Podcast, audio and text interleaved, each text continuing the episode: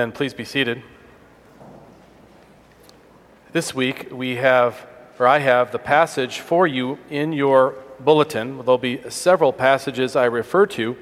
Advent is an opportunity really to marvel afresh at God's accomplished plan of redemption. Each year, the church calendar designates a month for singing, for reading, preaching, celebrating God's sending his Son to become man for our salvation. And no matter what is happening in our lives at the time Advent comes, whatever's happening in the world around us, it always helps to have a slight pause to reflect on Christ coming to Bethlehem 2,000 years ago. This encourages us with perspective that we need. This is the only time of the year that we pause the current expositional preaching series to consider a more general biblical topic or theme. This year, I'm taking my cue from a powerful statement written by Paul in Galatians 4, verse 4. The statement is this But when the fullness of time had come, God sent forth his Son, born of woman, born under the law. The phrase, the fullness of time. This has to do with God's orchestrating events over the course of centuries to bring about particular monumental events. Now, it's not just the monumental event, though.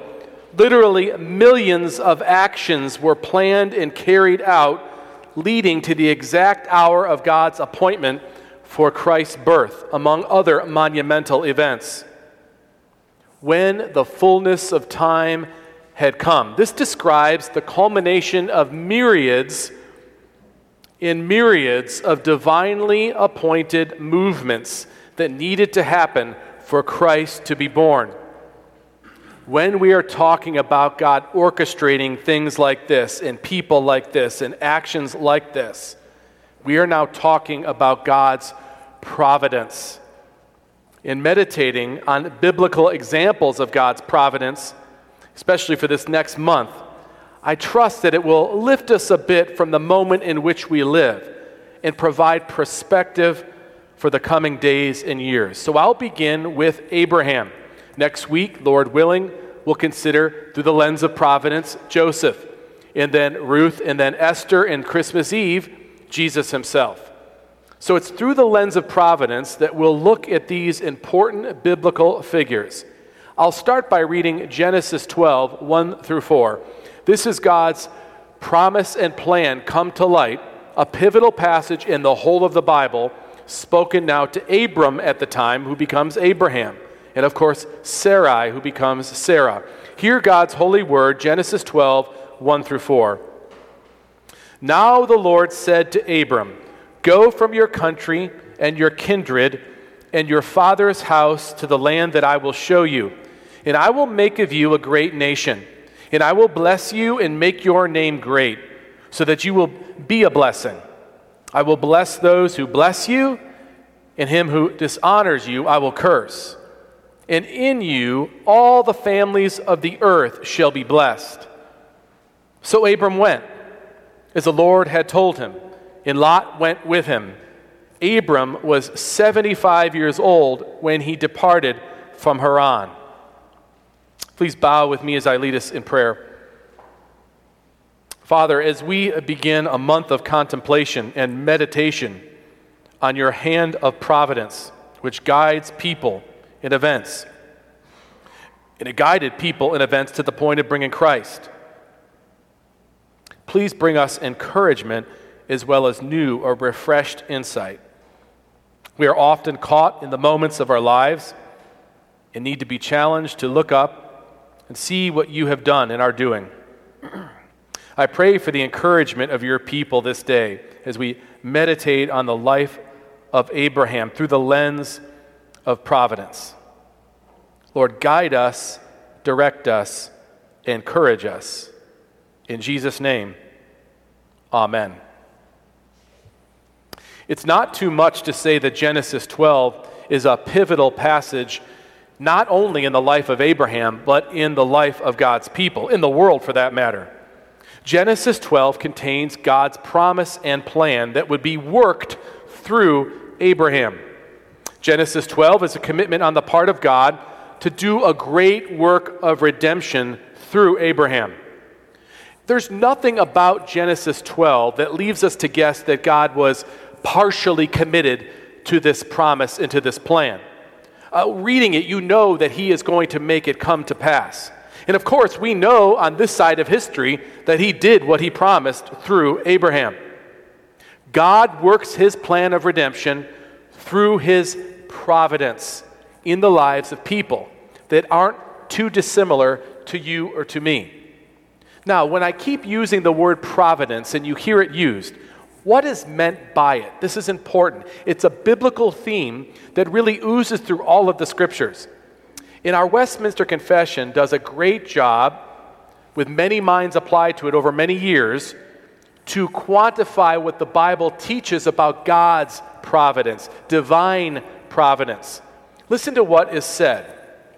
God, the great creator of all things, does uphold, direct, dispose, and govern all creatures, actions, and things, from the greatest even to the least, by his most wise and holy providence, according to his infallible foreknowledge and the free and immutable counsel of his own will, to the praise of the glory of his wisdom, power, justice, goodness, and mercy. So, providence is God actually working out his sovereign will. We think of his plan or his predestined plan, his sovereign will that'll come to pass. But providence is personal, it's intentional, it's intimate with all things that are created. Predestination may be the plan, or we think of the plan when we think of that term. Providence is the exercise of that plan in history by God Himself, personally and mindfully. Providence has to do with God's hand on creatures, actions, and things to guide his plan to come to pass. You know, the confession has a long section about this, but there's one short statement that I will alert you to that will help us think of this biblical concept of God's providence. It states, as the providence of God does in general reach to all creatures, so after a most special manner it takes care of his church and disposes all things to their good. This connects with the prayer that Galen wrote, that Jeremy prayed, when he quotes from Romans 8, where it says, The Spirit intercedes for the saints according to the will of God. And we know that for those who love God, all things work together for good, for those who are called according to his purpose. That's God's providence on display in a well known passage. His providence is personal and it's particular. While it extends to all things, because it has to, it especially concerns itself with the well being of those that he has redeemed through his beloved Son. So, starting this morning, through the lens of providence, let's consider some key biblical figures Abraham, Joseph, Ruth, Esther, and Jesus, beginning today with Abraham. Now, I won't assume you know all there is to know about Abraham any more than I do. So I'll just do a thumbnail sketch and then alert you to some key passages that help us recognize the place of God's providence in Abraham's life as a way of considering his providence in a practical way in all of our lives and in the life of the church. Abraham, first called Abram, he lived 2,000 years before Jesus came.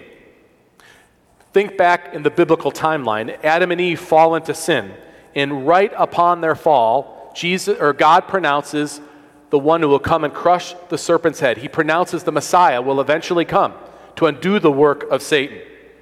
Then in preserving that seed, he preserves Noah and his family. Even though the earth deserved to be destroyed, he preserves Noah and brings forth the seed continuing after Noah.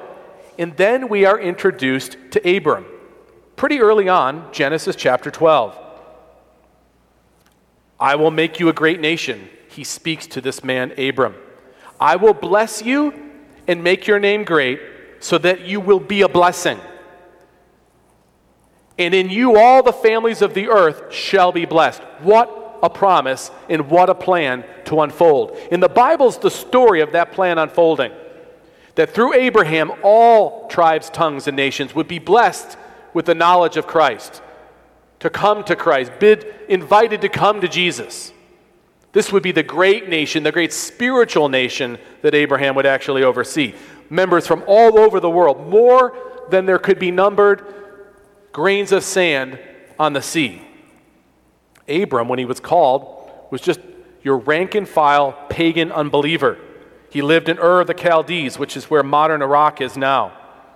You know, when you think of Abraham, if you're like me, if I just mention Abraham, there are usually two main highlights that come to mind. And they're highlights. That's how I think of Abraham's life. And there's good reason for that. The first one is God meets him and calls him to leave and go to a place that he could not look up on the internet and see what it was like to find homes in that real estate market. He didn't know what he was going to, yet God gave him this calling and he answered the calling and he went. So we celebrate that that he listened to God's call and did this amazing thing by picking up everything and leaving. He goes all the way from our modern day Iraq and walking in caravan all the way to where modern day Israel is now or Canaan in those days. And he does this and he follows God's plan. That's the first thing we think of. The second thing is usually when God, after many, many years of promise, finally, finally delivers this old man and this old woman their own son. And then God tells him to go sacrifice the son. And Abram listens. And he does it. These two marks of faith. And that's usually what we think of. In fact, it makes sense to us because the author of Hebrews, when summarizing Abraham, for all there can be said about Abraham, whose life spans some 13 chapters in Genesis, summarizes Abraham this way By faith, Abraham obeyed when he was called to go out to a place that he was to receive as an inheritance. And he went out, not knowing where he was going. By faith, he went to live in the land of promise, as in a foreign land, living in tents with Isaac and Jacob, heirs with him of the same promise. For he was looking forward to the city that, was, that has foundations, whose designer and builder is God. And he says of Sarah by, Sarah, by faith, Sarah herself received power to conceive, even when she was past the age, since she considered him faithful who had promised.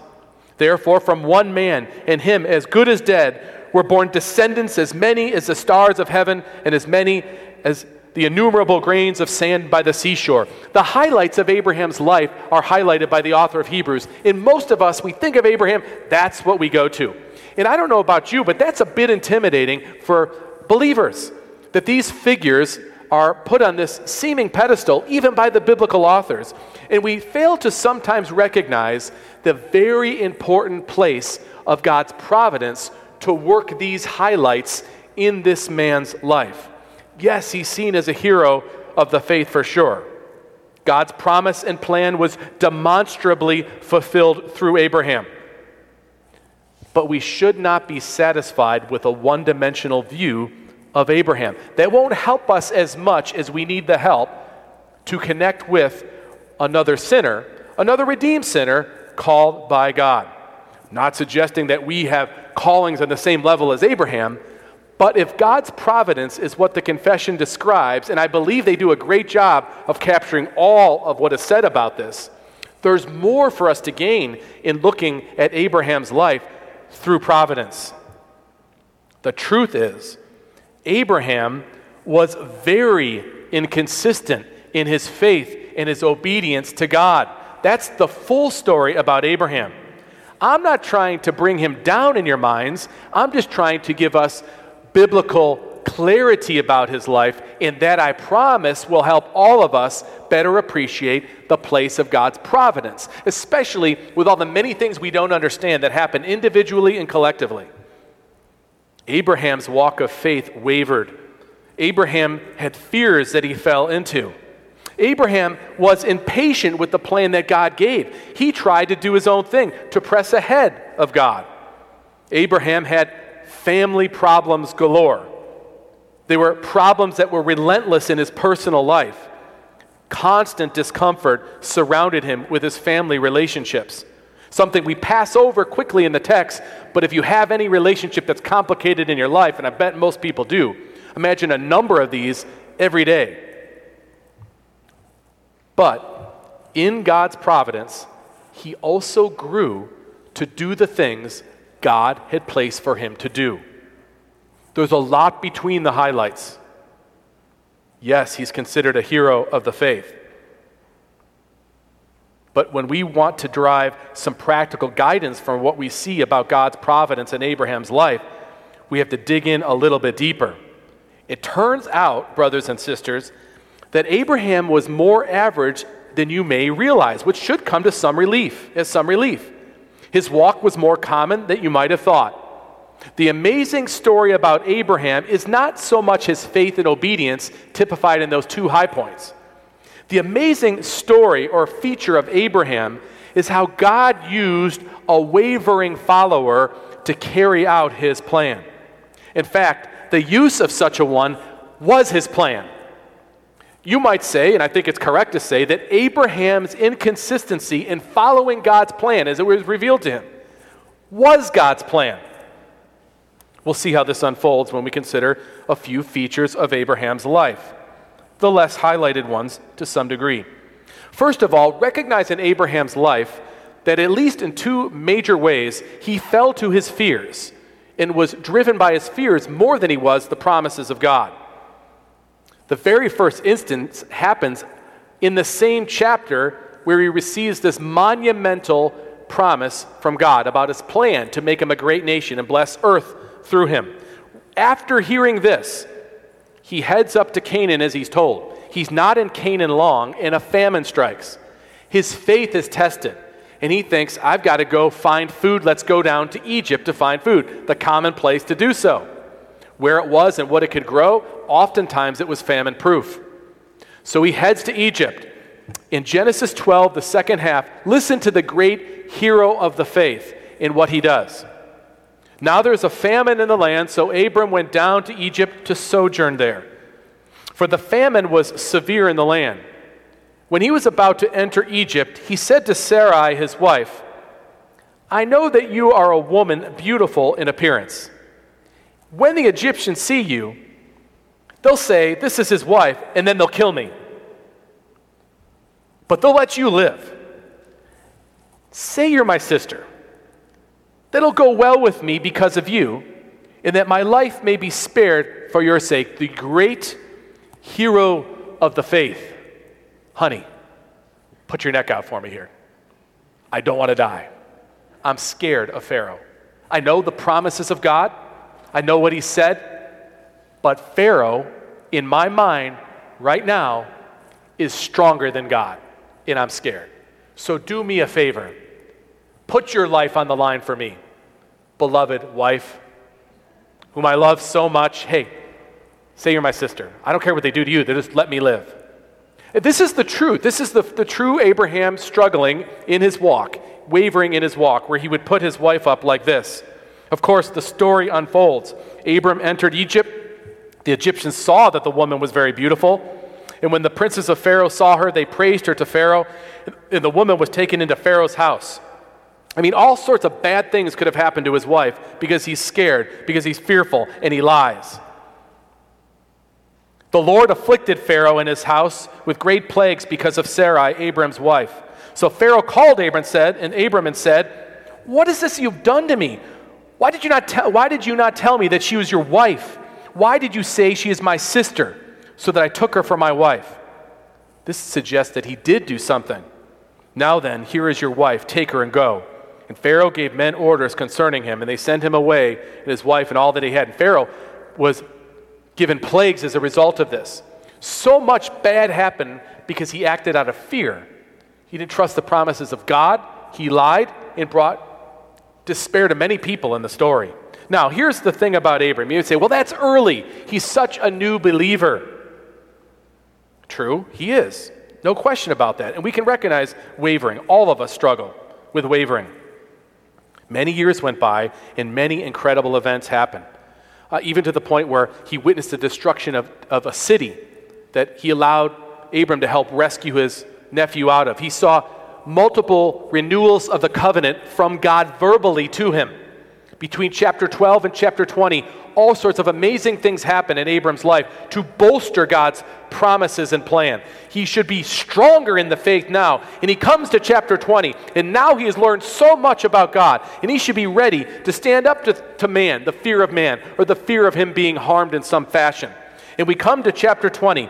Abraham journeyed towards the territory of the Negeb and lived between Kadesh and Shur, and he sojourned in Gerar. And this is Genesis 20 now, just eight chapters later, but a lot's happened.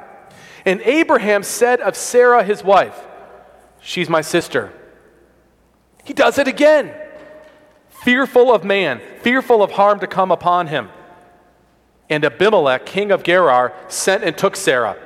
But God came to Abimelech in a dream by night and said, Behold, you are a dead man because of the woman whom you have taken, for she is a man's wife. Now Abimelech had not approached her. So he said, Lord, will you kill an innocent people? Did he not himself say to me, She is my sister?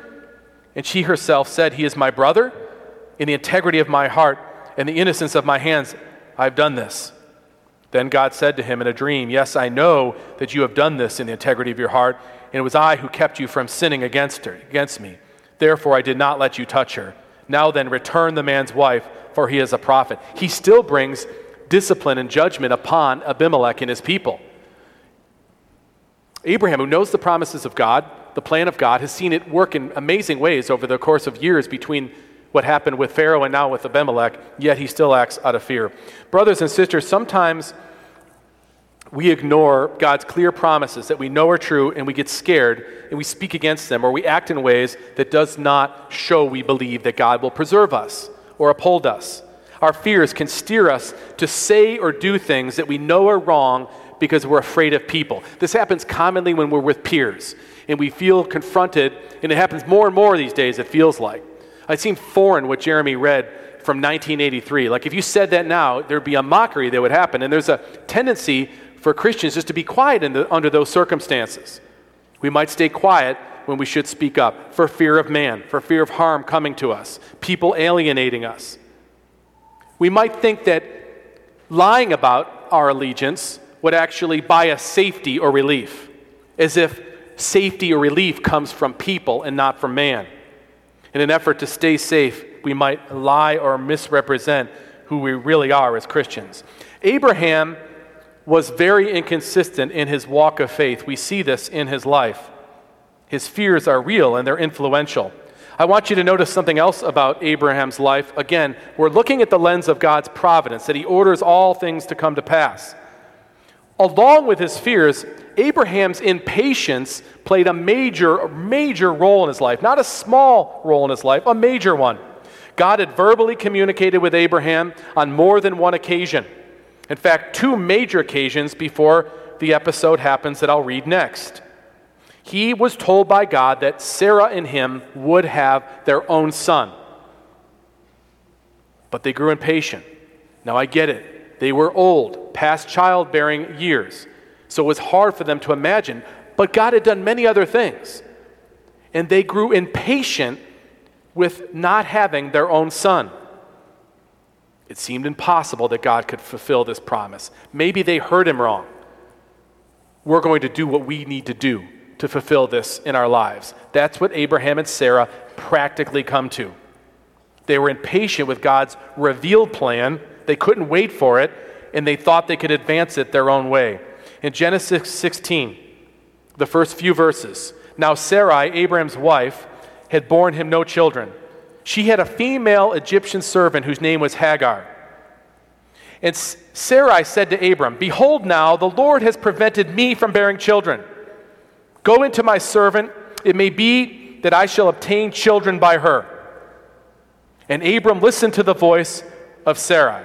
Now, you don't have to listen to Dr. Phil's take on this idea, or Pastor Nathan's take for that matter, to know this is a bad idea. It may be the custom, but it's not a godly custom, and it causes all sorts of problems. And no counselor would say this is a good idea. But, verse 3 of chapter 16 so after Abram had lived 10 years in the land of Canaan, Sarai, Abram's wife, took Hagar the Egyptian, her servant, and gave her to Abram, her husband, as a wife. And he went into Hagar, and she conceived. And when she saw that she had conceived, she looked with contempt on her mistress.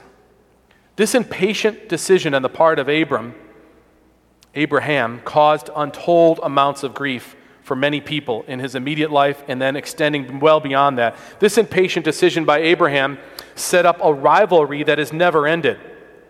Abraham and Sarah thought they could help God's plan. They had good intentions, maybe, but their impatience cost many people a great deal. Now, I have not said at any moment that this is not part of God's providence, but their life and their living of these things came to feel much of the weight of their lack of faith and disobedience, their impatience. Now, most of us probably know a thing or two about impatience and its consequences. It seems like impatience with God's promises and plans are a regular area of wavering for us Christians. God's promises and plans are clear, but we plow ahead trying to do things our own way, charting our own course that we think will get us there a little quicker, maybe more efficiently. We're impatient with others, so we press upon them in a way that can be damaging, so they become what we think they should become quicker. This is a classic problem with us parents. We're impatient with where we think our children should be, completely ignoring where we were, but that doesn't matter. It's where they are. They're not where they need to be. And we're impatient with them. Sometimes spouses are impatient with where their spouse is in progress. How about this area? God sets up his design for the marriage relationship. There's a certain amount of waiting that has to take place as you're searching for that person God has for you as a spouse. We become impatient with that process and that plan, and we plow ahead partaking of things that are meant for the marriage relationship, designed for the marriage relationship, in that when not used inside of that, cause actual great damage. And it's impatience that often drives us to this place, gets us into all sorts of trouble. How about we see something we just want to own? So rather than waiting, evaluating, and saving, we buy it with money that we don't have and we're strapped for years. And patience brings much pain. It's a cause for wavering in our walk. And Abraham knew it well. In fact, there's another area I want to point out to you that stems from this area of impatience, but it can be applied more generally.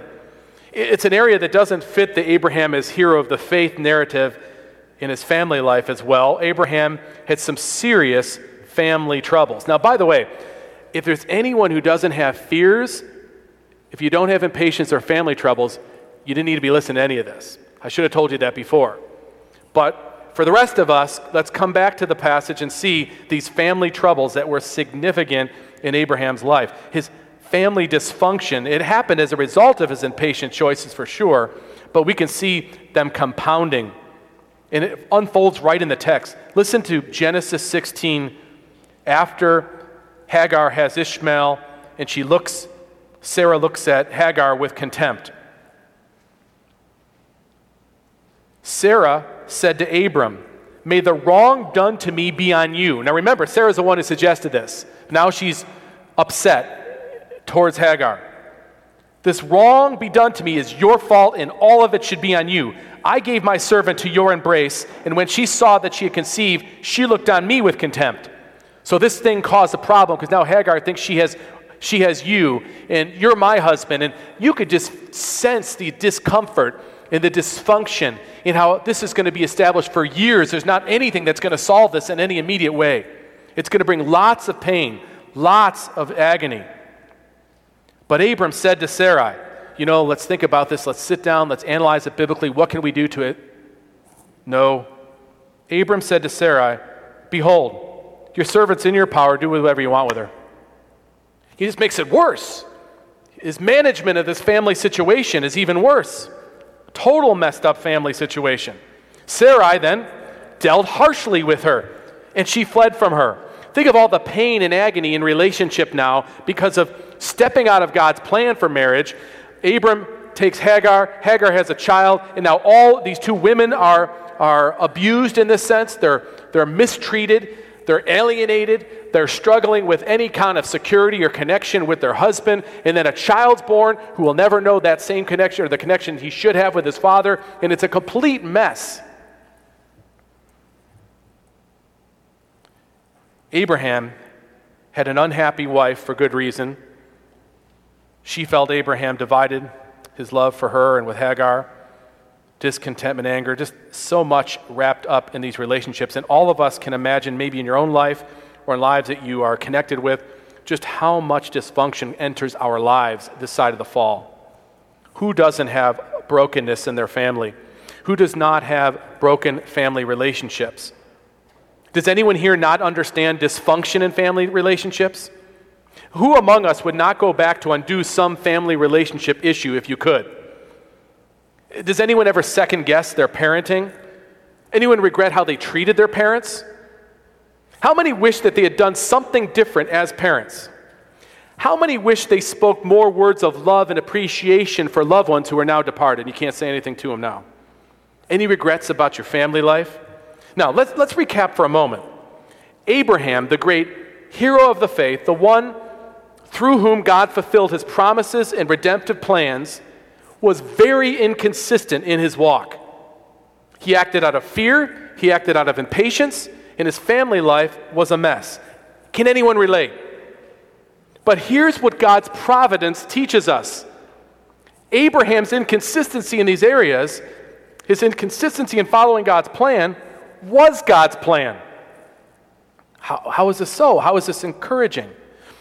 Through these very issues that Abraham dealt with, he was humbling in readying Abraham for the thing that he called him to is that big event to go and to lay his son down. None of this happens to Abram if he just goes about his way. If Genesis 12 happens and he's called, and then the next thing he's laying down his son, that's not how life works. God's called you to some amazing, important things in your life, and they're not important the way the world might say they are. They could be through pain, through much turmoil. But the things He's bringing you through, your fears, your impatience, the messed up family life you have, that's all part of God's humbling us to bring us into a place of deeper dependence upon what God has for us. That's when we rely upon Him, when we're really brought to the end of ourselves. When we pray that prayer, Lord, I don't know what to pray about any of these things because I'm still scared. I want stuff faster and I can't get right with this person. That feeling of helplessness, perfect. Now, from that place, God uses us. Those things are not a sign of God not having his hand on you, quite the opposite. We note Abraham's growth. In Genesis 22, some years later, and he didn't arrive at perfection in Genesis 22 but we have the sum total of all these events working themselves out in his life. A humbled Abraham finally has this beloved son, Isaac. He's had several years with him. He's a boy. Some of the best years you can have with your kids, by the way. In these early years, this dependence they have on you and the relationship you have. And then God says in Genesis 22 Take your son, your only son Isaac, whom you love, and go to the land of Moriah and offer him there as a burnt offering on one of the mountains of which I shall tell you. So Abraham rose early in the morning, saddled his donkey, and took two of his young men with him and his son Isaac. And he cut the wood for the burnt offering and arose and went to the place of which God had told him. On the third day, Abraham lifted up his eyes and saw the place from afar. And Abraham said to his young men, Stay here with the donkey. I and the boy will go over there and worship and come again to you. You know Abraham had to be thinking of a way out of this. Is there some other way? Is there any going back in his life? Perhaps he's analyzing the times that he tried to do things other than what God said. Maybe this is what God is using now to bind his heart to God's will and move him forward. Then Isaac said to his father Abraham, which had to hurt even more, My father, here I am, son. The fire and the wood, but where's the lamb for the burnt offering?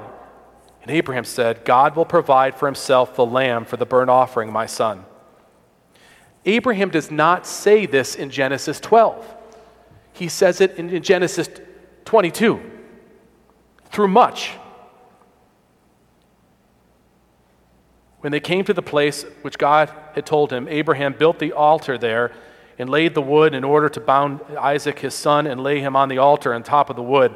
And Abraham reached out his hand and took the knife to slaughter his son.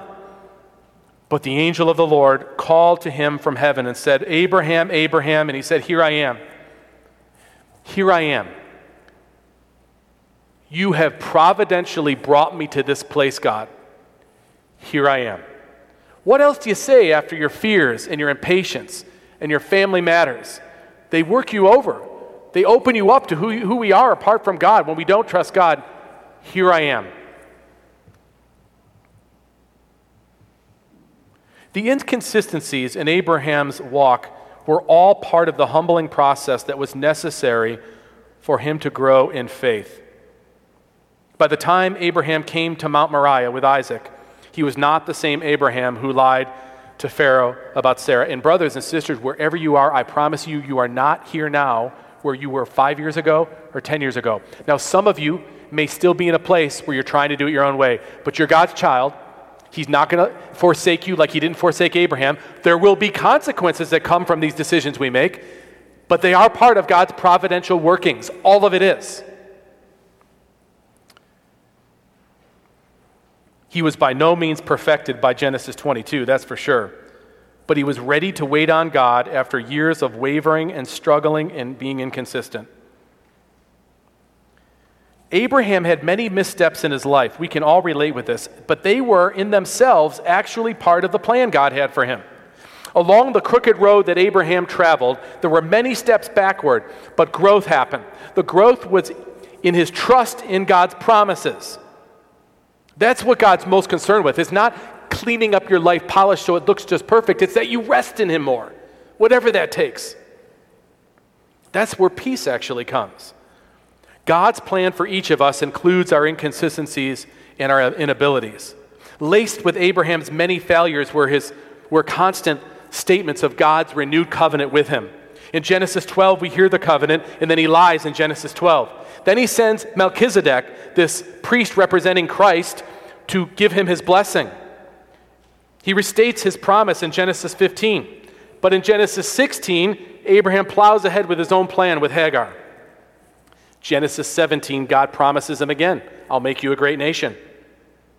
He helps Abraham intercede for Lot at Sodom. Yet in Genesis 20, Abraham lies again about Sarah, and then Genesis 22, finally, now Abraham's ready. And he takes Isaac for sacrifice, which is the ultimate picture of God Himself giving His only Son in a location not too far away from Mount Moriah itself. All of us should take heart with God's providence that exacts his plan, which includes your mistakes and your mishaps. Your fears are taken into account by God as he works his plan in your life.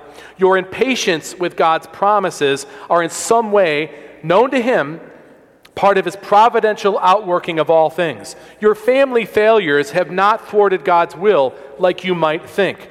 God's plan for your family, by the way, is not that it wins an award for the Brady Bunch cohesion uh, for happiness and harmony, as it might be pictured. God's plan is for you and yours to trust Him fully, however, He brings about that trust. We should be encouraged to know that we are living out God's plan despite our fears, our impatience, and our family troubles. And know this for sure trust in God's grace and provision is what He's called us to. It's never depended on our faithfulness. It's never depended on our courage. It's never depended on our patience. It's never depended on our family perfection. These are all things God works in us to be more faithful, to trust Him more. There's a group today, a modern group that sings worship songs, and they do a tremendous job with their lyrics. They're very biblically and theologically accurate and therefore edifying, CityAlight they wrote a song called All My Ways Are Known to You.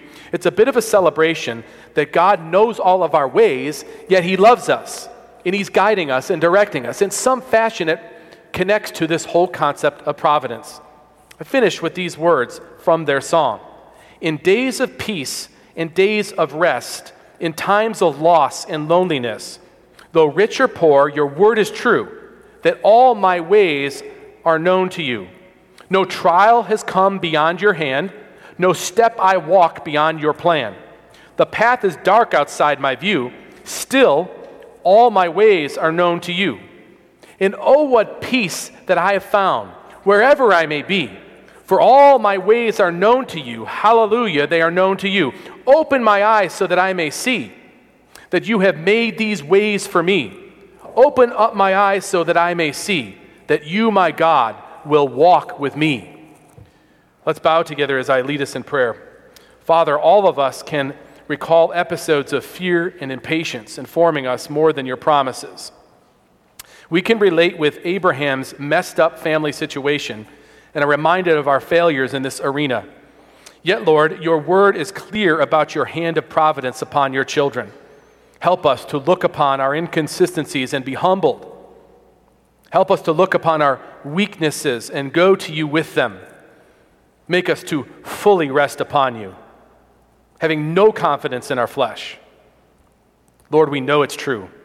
Your providence reaches to all creatures, but in a special manner, it takes care of us, your children, through Christ, in whose name I pray. Amen. Let's together turn to sing